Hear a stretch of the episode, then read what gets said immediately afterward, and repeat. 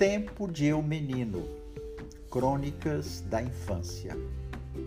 Episódio de hoje: Os cinemas de minha meninice. Não gosto dos cinemas de hoje. São extremamente impessoais. Ficam escondidos e acanhados no interior desses templos de consumo chamados shoppings.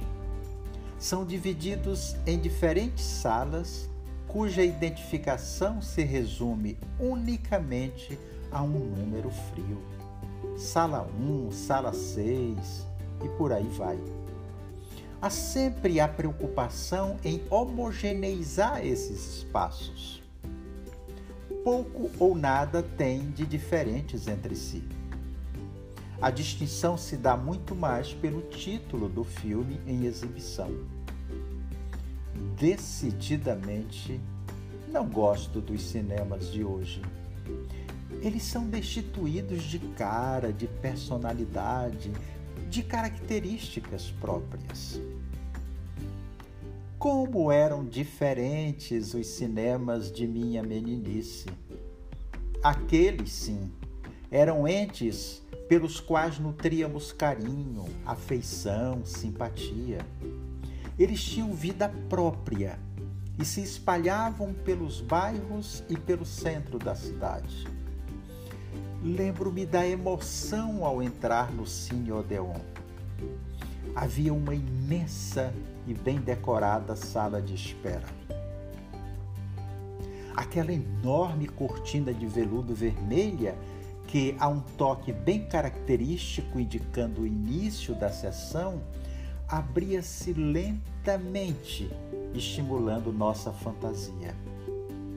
O Cine Avenida também na Eduardo Ribeiro. Menos sofisticado, mas igualmente charmoso. Quando reunia meus parcos trocados, gostava sempre de chegar bem antes do início do filme. Deliciava-me na sala de espera grande e retangular. Suas paredes repletas de cartazes dos novos filmes me deixavam livre a imaginação. E o Cine Politeama, no final da Getúlio Vargas, nossa, tinha uma tela tão imensa que nos dava a sensação de convivência real com nossos heróis.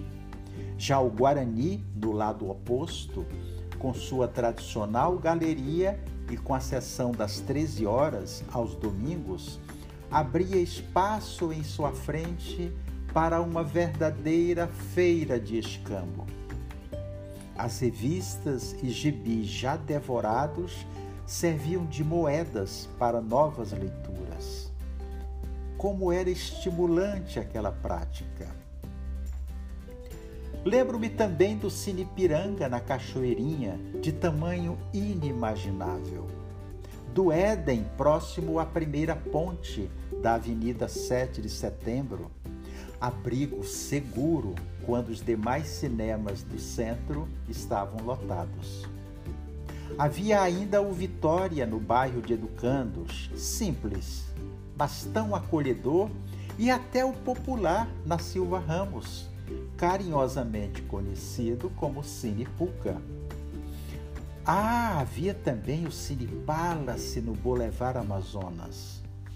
Recordo-me da alegria indescritível de ter participado da sessão inaugural com o filme A Queda do Império Romano. Estranha coincidência. O Palace teve uma vida tão curta. Não posso me esquecer, por fim, do Cine Ideal no bairro de São Raimundo a glória de pertencer à equipe de limpeza do cinema me franqueava o direito de, aos domingos, assistir a cinco filmes, aí incluídas a expectativa e a emoção do seriado exibido no intervalo entre os dois filmes da sessão de uma hora da tarde. O ideal foi o meu cinema paradiso